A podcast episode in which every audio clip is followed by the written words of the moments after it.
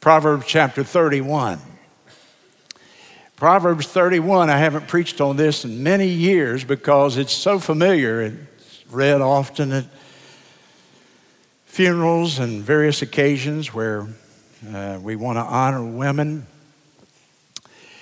But such an appropriate text for Mother's Day. Now, today I start a new series of messages. Just finished one, but I'm going into another one, and they're somewhat similar because I'm really trying to preach messages that are very, very relevant, as cutting edge as I know how, dealing with the cultural issues of today. Martin Luther said that the greatest need is for the preacher to preach about what's happening in the world, what is relevant, what is active. I can preach a message and nobody will get happy and nobody will get uh, mad. Nobody will get anything, just a lot of content. But to preach on the issues of where the battle rages, Martin Luther said, preach where the battle rages. He said, Well, that's where the preacher needs to be. Well, the battle is raging in the very issues I've been preaching on, and it will continue to. In fact, in my opinion, it will probably grow. So the series will be called The Biblical Family in an Upside Down World. We put it on the front of your program there. Look at that. Stop a moment and look at your program. I hope you noticed it. The world is upside down and the family's looking at it. And uh, would you not agree? It's the, the first series said it's a crazy world. This one says it's upside down. But the point has got to be made and made strongly. It is not a biblical worldview in any way. And today I'm preaching specifically to the women. Now, if you look on the corner of that, you see that next week the subject will be the family. What the Bible says about having a biblical family. Boy, I hope every family, particularly every young family, will be here. And then the next week, I'll be, I forgot I don't have the copy of it up here with me, but uh, we'll be talking about the family next week, and then one week we'll talk about what the Bible says about your finances. One week, I think it will be the one that you will be most interested in the tech savvy family. What is technology doing to our families? What is technology doing to our children? Both a blessing and a curse. And we will deal with, with that from a biblical standpoint. So, lots of things there that I'm trying to teach from God's Word that will help you. Now, today, I want to talk to you about the nasty woman. The nasty or the virtuous woman. And I hope today you will really listen. Do you remember back during the political campaign? There was a debate going on between now President Donald Trump and candidate Hillary Clinton. And Hillary Clinton was going on explaining her position on something. I don't know. I think it might have been Social Security or something like that. And Donald Trump leaned into the microphone and said, She's a nasty woman. Do you remember that moment? And, uh, and I'm not passing judgments on that, wasn't very, very sensitive. But our president is not known for being sensitive either, is he? She's a nasty woman. Well, it kind of blew up in his face and sort of backfired on President Trump because he tweeted it out the next morning Hillary Clinton is a nasty woman. But uh, the women's movement now and the feminist movements, they picked up that uh, mantra, if you will. And they organized a, a march in Washington right after, two days after the inauguration, inauguration I believe. And uh, thousands and thousands of women came. And I watched the news account of that, and the signs were I've never seen such obscenity, such vulgarity, vulgarity. I've never seen such distaste. I don't even know how to describe it you couldn't let your children look at the signs these women were carrying in that march, and there were tens of thousands of them. And then uh, they were just filthy and vile and angry. And then Madonna stood up and she said, I'm ready to go burn the White House down. Which um, if I said that here this morning and put it on television, I'd probably have some visits from some Secret Service guys, you know, or something. But she got away with it. And then they brought up Ashley Judd. I didn't even know who Ashley Judd was. And she's apparently an actress and an activist for women's causes. And somebody had written a poem, a high school girl over in Kentucky, I think, or Tennessee, and had sent it to her. It was really not a poem, it was more like a reading. And so she said, I'm going to read this unbelievably from a high school girl. And Ashley Judd started out like this I am a nasty woman. And she emphasized, drew out the nasty part of it there. I am a nasty woman. And then she went into about a 15 or 20 minute speech, which I watched. It was an angry, expletive filled rant, tirade against men in general. And I was sitting there, my, my wife and I were watching it. My first reaction was just absolute shock. Now, I, you wouldn't think I'd be naive after 47 years pastoring a church, would you? You know what I said to my wife? I've never heard a woman talk like that before. At my age, I've never heard a woman talk like that. I really haven't. You see, back when I went to college, even at the University of South Carolina. Now, I knew how we guys talked, but the girls didn't talk like that. Or if they did, they didn't talk like that around us, or they didn't talk like that around me. I don't know what it was, but I just never heard that vow, vow. Every filthy word you can use and used over and over and over and over repetitively. I was shocked. My analysis was I wonder what happened to that young lady. What has occurred in her life that would cause her to be that bitter and that angry?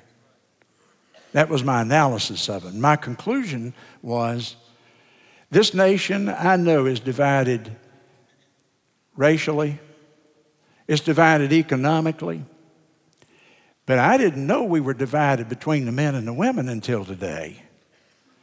But there obviously is a division that I was not even cognizant of a gender division. And so when I began to think about Mother's Day, I thought that women's movement rally where I heard that, that speech by Ashley Judd is a very teachable moment for Christian because her speech gives me a great insight into the mind and the thinking of a certain segment of women today in our society. In the book of Proverbs, chapter 1, we don't see a nasty woman, we see a virtuous woman. The virtuous woman. Do you have your Bible? I want you to open it with me. Normally, I have you stand with me as I read, but rather than reading a long passage, I'm just going to go through it with you and give some explanation as we read it together. We begin in verse number one the words of King Lemuel. Who was King Lemuel? There's not a king listed in all the Old Testament called Lemuel. Who is King Lemuel? All the rabbis and scholars and Jewish historians tell us that Lemuel was the name that Solomon's mother referred to him by. So, Lemuel, King Lemuel, is King Solomon. We have good reason to believe from other records. And so his mother is talking to him, the king, and she's prophesying, not talking about the future, but she's speaking truth to him, words that his mother taught him. And she goes down through, and it's very practical. It starts out talking about men. For example, in verse 3, she says, Don't give your strength to women. In other words, don't live a lustful, promiscuous lifestyle. Now, he violated that, didn't he? We know that he really did. He was one of the most promiscuous men uh, mentioned in the scripture. And down in verse number four, she tells him not to drink wine. She says, Because you've got to make judgments, and people who need to make discernment and judgments and be wise, they don't need to be drinkers of alcohol. And so she goes on. But down in verse number 10, then, we have a change in the subject matter, a paragraph, if you will, and we begin to talk about women, virtuous women. And I want you to look at that word virtuous with me. Draw your little circle around that in your Bible, ladies, especially, but everyone. Draw your little line out there where you can write. What does it mean to be virtuous? The word virtuous means to have high moral standards, goodness, that, to be good in the, in the true sense, the biblical sense of that, or to be righteous. It's really God's ideal woman that we're talking about here. God's ideal woman and God's ideal for women and mothers is that they be virtuous women. Now, the Hebrew word there for virtuous actually has a little bit more involved in it. If you'll study that, you'll find out that it means that the woman is to have strength and she's to have power. She's not some little weakling, some little frail person who can't make it on her own. She's a woman of strength and personal power, but she's a woman of the very highest morality of righteousness and of goodness in her life. It's characterized by that. Now, let's go down to verse 10 and read verse 10, 11, and 12 together. Who can find a virtuous woman? A woman with a righteous, high moral standard, strong woman. Her price is far above rubies. In those days, rubies were the very finest uh, possession you could have. In fact, rubies in the Bible were valued more than gold throughout much of biblical history. And so in verse number 10, her price is far, her value is far above even gold or rubies. The heart of her husband doth safely trust in her, so that he shall have no need of spoil. And she will do him good and not evil all the days of his life. Now, look at what it says here.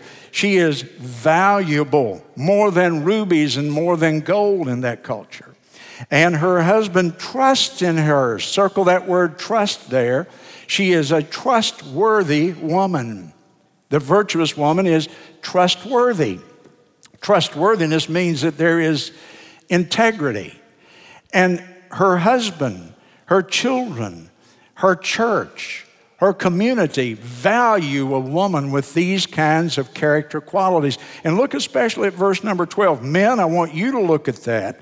She will do him good and not evil all the days of her life. And that's a virtuous woman.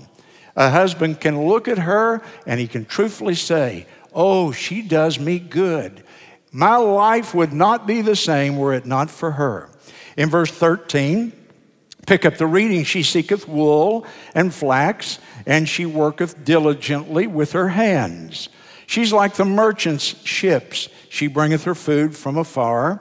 She riseth also while it is yet night, and she giveth meat to her household, and a portion to her maidens. And so in verses 13 and 15, it describes the varied activities of a wife and a mother. When I joked a while ago and said, we sung that song because it says we're going to sit down and rest a little while. We all know most mothers are very, very busy people, especially in our world of today. And they carry out this multiplicity of activities, varied activities, if you will. And notice she does a number of different things here. First of all, uh, somebody said, now I remember here reading it the other day, said, How do you spell mother? How do you spell mother? And the quote was like this A mother is a chauffeur, a maid, a cook, a referee if you have more than one child, a philosopher, a hostess, a tutor, a nurse, a psychiatrist She's all of the above. She's carrying on many, many activities to keep a household together. And you know what is so sad? Now, listen to me, ladies, women, men. Well, listen, everybody. In our culture today, we have so devalued the wife and the mother. Our young women are taught that if you don't have a career, you're something less than you could be. What a tragedy. The highest career, young ladies, you could ever, ever aspire to is that you would be a wife and a mother. I asked one of our students the other day, I said, Does anybody in our Christian school ever say anything about being a wife or a mother, or is it all about where I'm going to school and what I'm going to major in? And basically said, It's all where I'm going to go to school and what we're going to major in. Let me try to shape a little bit of thinking. There's nothing you can major in that would be greater than having a PhD in W I F E and mother. There's no, that's the highest calling that a, a woman can have. You know who C.S. Lewis, known as a Christian philosopher and an extremely wise man. He's been dead for 60, 70 years. And in spite of that, his books are among the best read books that you can find anywhere in the world today. C.S. Lewis said this quote, The homemaker has the ultimate career. All other careers exist for one purpose only to support the ultimate career. In other words, he elevated motherhood and womanhood and wifehood, if you will. And he says it's the ultimate career. Now, I'm not saying that you should never work a job. Don't, don't read into it more than, don't you go beyond what I'm, where I'm going. But I'm telling you, the wife and the mother, who is a virtuous woman, in my opinion, is miles ahead of the woman who's the CEO down at the bank. Because it's a God ordained position, and the culture cannot survive without it. The culture cannot survive about it. I read this week a bunch of quotes and I, I excluded them from the message. I didn't have time, but it was from George Washington, it was from Thomas Jefferson, it was from Abraham Lincoln. It was from Winston Churchill. And all of them talked about their mothers and how their mothers had made them and shaped them. And I promise you, where you see a great and a good man, you will find a godly, virtuous mother and woman behind him. Verse 15 talks about her preparing food for her household. A lot of the rabbis and the Old Testament scholars say that that food is spiritual food. In other words, she gets up early in the morning, she riseth while it's still night, and she gives food to her household and a portion to her maidens, meaning she spends time with God. She begins the day with the Bible in her lap. The food there encompasses the idea of spiritual food. Verses 16 through 19. Let's continue. She considereth the field and buyeth it. She's in the real estate business, at least part time. With the fruit of her hands, she planteth a vineyard. She girdeth her loins with strength, and she strengtheneth her arms. She perceiveth that her merchandise is good, and her candle goeth not out by night. She works into the night. A lot of mothers know what I'm talking about there, don't you? And she layeth her hands to the spindle. She's sewing and her hands to hold the distaff. And so this woman is knowledgeable of business affairs. Knowledge of business affairs. Go down to verse number 24. She makes fine linen and selleth it, and she delivereth girdles unto the merchant. And so she not only is a wife, and she not only is a mother, but she's knowledgeable, she's wise in business affairs, even buying and selling property and making the clothing for her children and selling uh, uh, garments that she has made. Look in verse 20. She's generous to the poor. She stretcheth out her hand to the poor. Yea, she reacheth forth her hands to the needy. And so this is a woman of generosity because as a virtuous woman, she's full of righteousness and goodness. And go down to verse 21. She is not afraid of the snow for her household, and her, all of her household will be clothed with scarlet.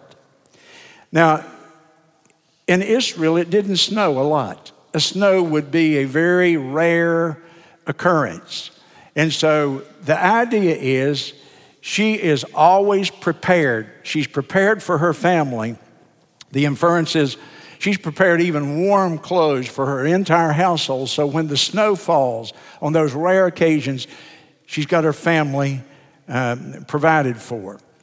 So she cares for her family, verse number 21. And then in verse number 22, she is attractive. She maketh herself coverings of tapestry. Her clothing is silk and purple. And so this woman is interested in dressing beautifully as nicely as she can for her husband and for those who know her. She is attractive in her appearance.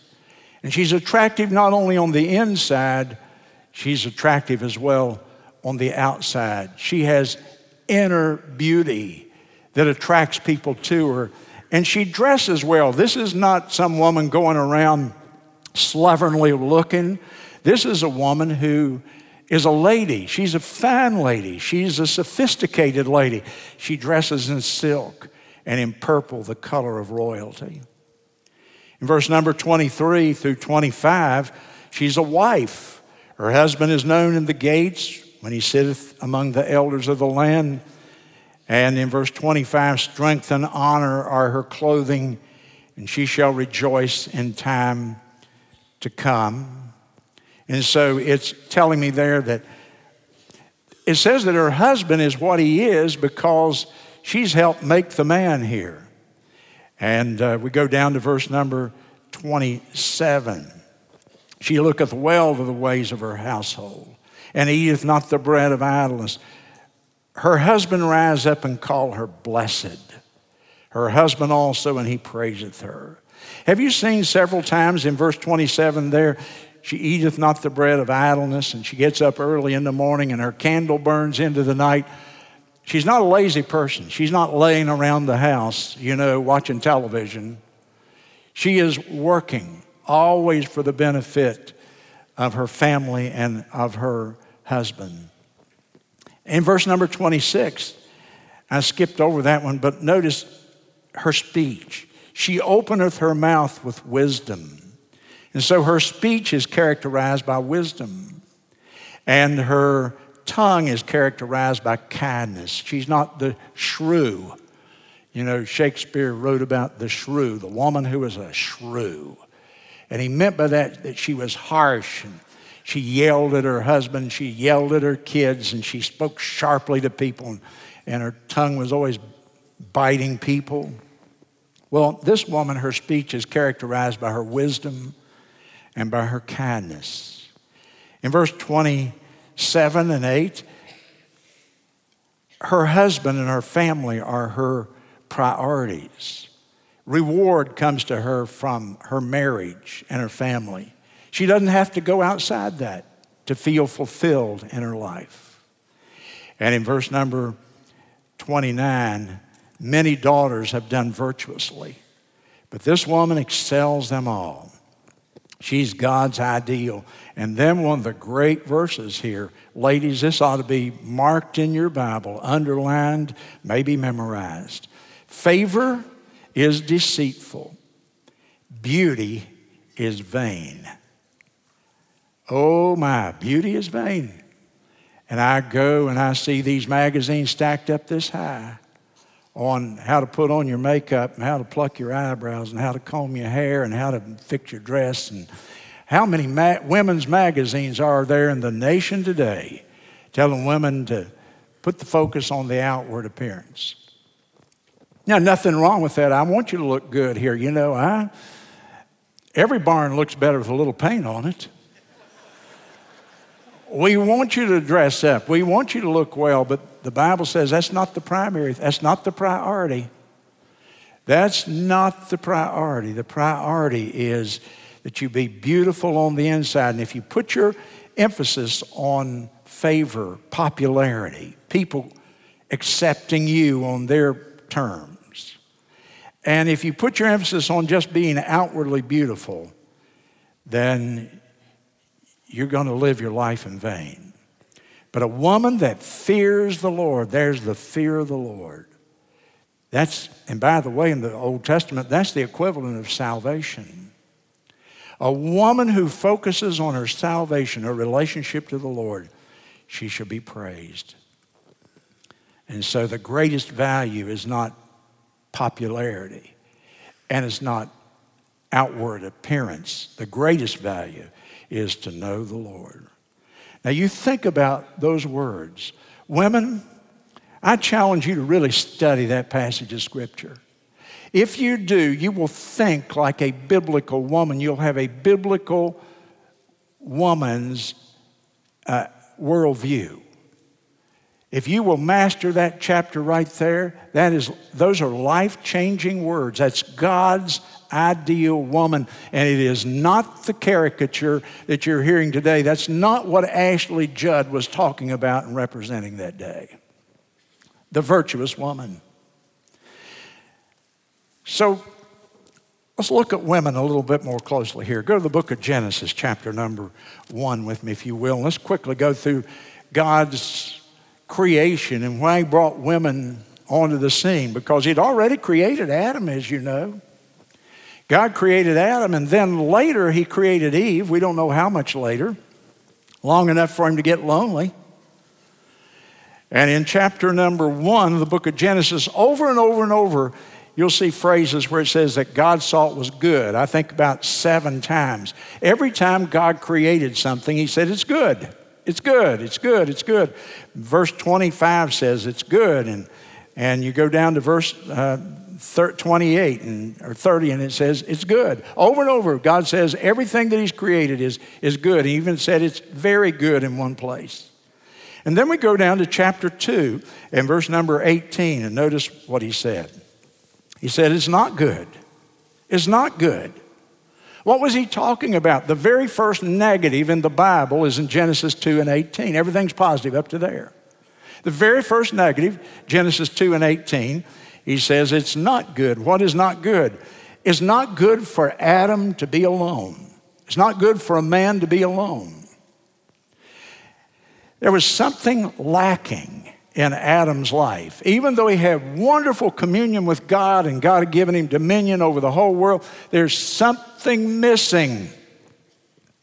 And every one of us men who would be honest would tell you that without our wives, something is missing. My wife said, joked with me. She said, Bill, if I died, you'd be looking around under the funeral tent while you were burying me. I don't think I would. I don't think I would. I think I'd be missing her so badly, I would wonder, my life would be so empty. She is so much a part of me, I don't know. I, I would have a hard time uh, maneuvering through life because we've been married now, as you know, 50 years. I don't know how, I, I don't know what I would do without her. It's not good for the man to be alone. So God made the woman, you know the story there, and he named her Eve. Do you know what the word Eve means? Ladies, write that down somewhere life giver. Eve's name means she was capable of giving life. I'm not capable of giving life. No man can give life. Only you women have that wonderful, noble, supreme gift you can bring life into this world.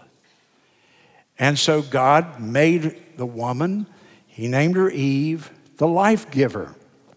Why did He make her?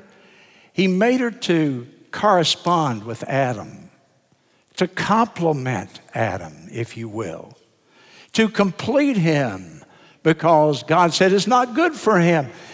The human race needs both man and woman to be complete. And we need each other. So God saw that in, in the very first generation of human life. He made the man, he said, it's not good that he be alone. He needs to be completed by having a, a wife. Genesis 1 and 27.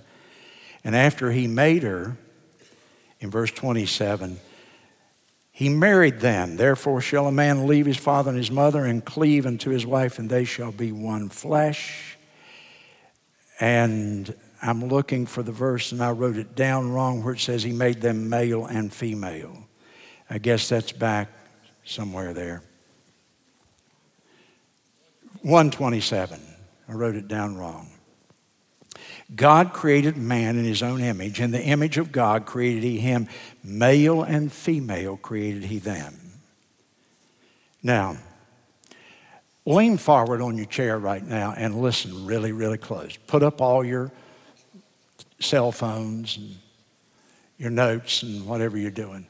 Lean forward and listen to me. I want to whisper something in your ear.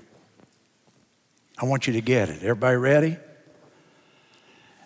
Men and women are not the same.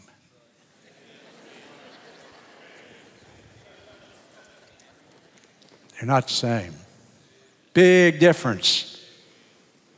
And I like the differences, don't you?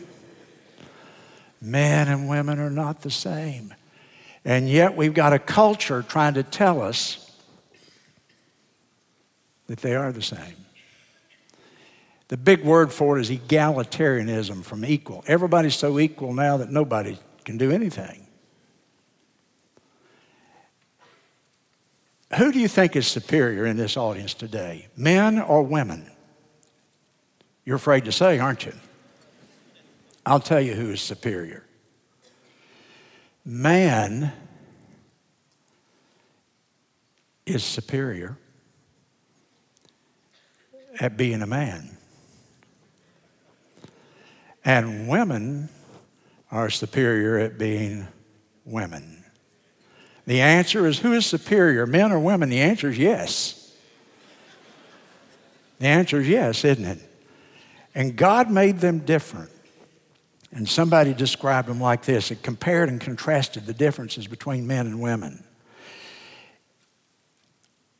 Men and women, the differences. The beauty and the beast. Who do you think is the beauty? and who is the beast? Here's another comparison the tortoise and the hare. We men always running off and doing all these things, and the wives are sort of plodding along and saying, Now, be, you know, watch out what you're doing. The romantic and the mechanic.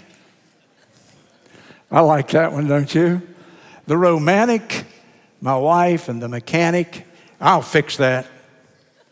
The radar and the computer. The radar just senses stuff out there, and the computer, very logical, going through its program. The lover and the achiever. Different ways that people have described them.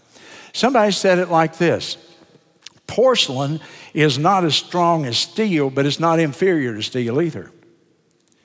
Porcelain is beautiful and it's strong and steel has a whole different thing. The point is, God made them different. Now, listen again. He made them different so He could make them one. He made them different so He could make them one. And over here it says God married them and He said to them, He said out in verse 24 of chapter 2, they shall be one flesh. What does that one flesh relationship refer to? One flesh refers to the, the totality of their being. That they could be one physically, that they could be one emotionally, that they could be one, the closest possible union you can, you can imagine. You've heard people say that after people live together for years and years, they, they, um, they begin to look alike. I don't know if that's true, but I know this they begin to think alike. And it's amazing, my wife and I, after all these years, we can kind of anticipate each other. And she knows what I'm going to say before I say it. And sometimes it's the same is true with me. Because we have grown to a unity physically, emotionally, intellectually, spiritually. One flesh, the closest possible relationship. Now, look at the front of your program again. Let me use that again. And here's the family looking out here at the world, and the world is all upside down. I tell you, you know I'm telling you the truth. It is really upside down this morning. I tell you, how confused we are. Our society is so morally confused, we don't even know which bathroom we're supposed to go to now. Pretty simple, huh? But now we have to have a debate about that and a lawsuit and legislation to figure out whether a man ought to go to the men's room or the women's room. An upside down world. Yesterday on the internet, on the M, uh, I guess M, NBC or whatever it is, Microsoft NBC, there was a headline, and I looked it up. I couldn't believe it. I thought, my, it's just helping me preach. It said, it showed a picture of what appeared to be a man and a boy. Or it was a, a, a, a uh, well, I don't know what it was. It was so confused. Because the headline was Meet the Father, who was the mother, and the daughter, who was the son. And this is serious news. This is not exotica. This is serious news. Meet the father who was the mother and the daughter who was the son. They tell me it's taboo to speak of manhood and woman in any fixed way because gender is fluid. Fluid? Facebook today has 51 different definitions of gender that you can look up on Facebook. 51. How do you take two and make it 51? I guess you multiply it by 20 something. I don't know. Let me show you a verse in the Bible that God made them male and female. Deuteronomy chapter number 5. Deuteronomy 22 and 5. And God made them male and female. Listen to me, church. Listen to me, Christian. You want to think biblically? God made them male and female, meaning God demands gender distinction. God demands and commands gender distinction. And so in Deuteronomy 22 and 5, the woman shall not wear that which pertaineth to a man, and neither shall a man put on a woman's garment, and all that do so are abomination unto the Lord thy God. Do you know what the word abomination means? The word abomination means to be morally abhorrent and disgusting. To be morally disgusting. Now, you say that was the Old Testament, but there's a principle here. That was not a part of the ceremonial law, that's a part of the moral law. Abomination is a moral issue. I, preachers, sometimes we ought to do a little more reading and study. I've heard preachers preach against women wearing slacks. In the days of the Bible, men and women both wore robes. They didn't wear pants. There wasn't a pair of pants in all of Israel. Putting a seam up the middle of them didn't make them good or bad. But here's what he's saying they wore these robe like affairs, but the embroidery on them, the decorations on them, the color on them, all of those things designated whether they were male or female. You could see somebody coming 100 yards away, and you knew by his clothing whether it was male or female. And God said, This is important. He says it more than once in Scripture because it's important that there be a distinction between male and female in a society. And when we lose that, God says it's an abomination. It's an abomination. Quickly and lastly, does God have a message for women this morning? He sure does. I'm not even going to ask you to turn there because my time is gone. But in the book of 1 Timothy, chapter 2, ladies, if you're serious about this, you may want to write some of these down. 1 Timothy 2, and then again in Titus 2, and in 1 Peter 3, God has scripture there that's directly and specifically addressed to women. You want to know what God's Word says in the New Testament about women and mothers? Here's a summary of it. I'll just tell you what it is And I'm just going to read them, six different points. I read all three passages and then tried to sort of summarize it and make it simple today. Number one, dress modestly and decently. Don't dress for the attention of men. The world will tell you to. It'll tell you to go out there and be seductive in your demeanor. God's over and over in those passages, He emphasizes don't dress for the attention of men, but focus on a godly character in your life. Number two, He talks about our demeanor. And He says that women should be noted for their reverence and their respect for God and for their husbands and their children and, and for their loved ones. And thirdly, all three scriptures address their speech. And two of the chapters say, don't be a slanderer. Don't talk about people to cut them down. Practice kindness. Practice self control. Be discreet. Exercise good judgment before you open your mouth. The fourth thing the scriptures talk about for women today is to focus on loving your husband and your children.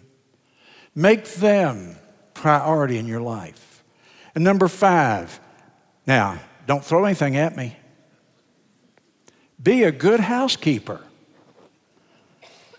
You can look them up. And I began to study. Why would God say that?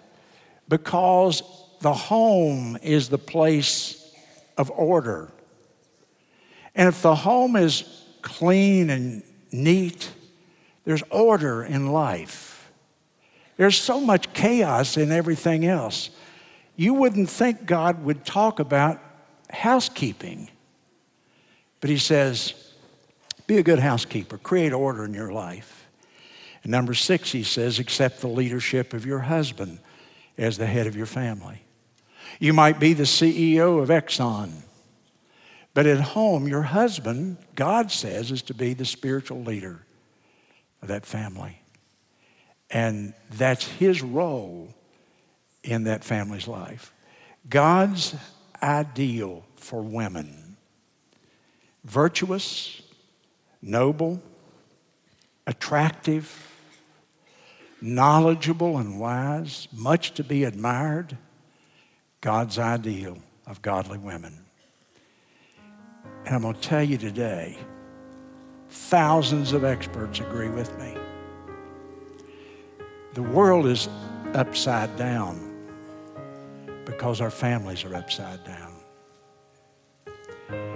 This week I read where a leading authority said these words When the history of America is finally written, the thing that will have brought us down is the breakup and fall of the family in American life. More than the politics and more than the economics, the family is God's foundation of a society.